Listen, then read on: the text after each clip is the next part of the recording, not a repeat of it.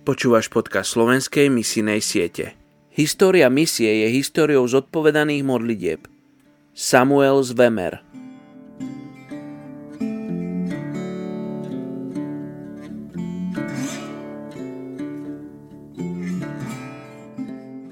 Prvá Petrova, 5. kapitola, 10. verš. Boh všetkej milosti, ktorý vás v Kristovi Ježišovi povolal do svojej väčšnej slávy, vás po krátkom utrpení zdokonalí, utvrdí, upevní a postaví na pevný základ. Dnes sa budeme modliť za európsku krajinu Poľsko. Poľsko má približne 37 miliónov 800 tisíc obyvateľov. Hlavným mestom je Varšava. Oficiálnym jazykom je polština. Územie Poľska takmer celé leží v nížinách.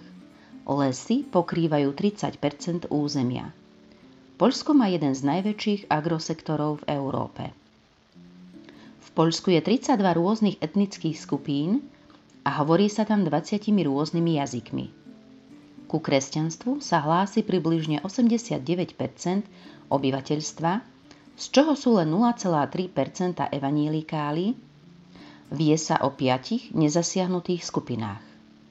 Mnoho Poliakov snívalo o novom bohatstve po nezávislosti od komunistickej nadvlády.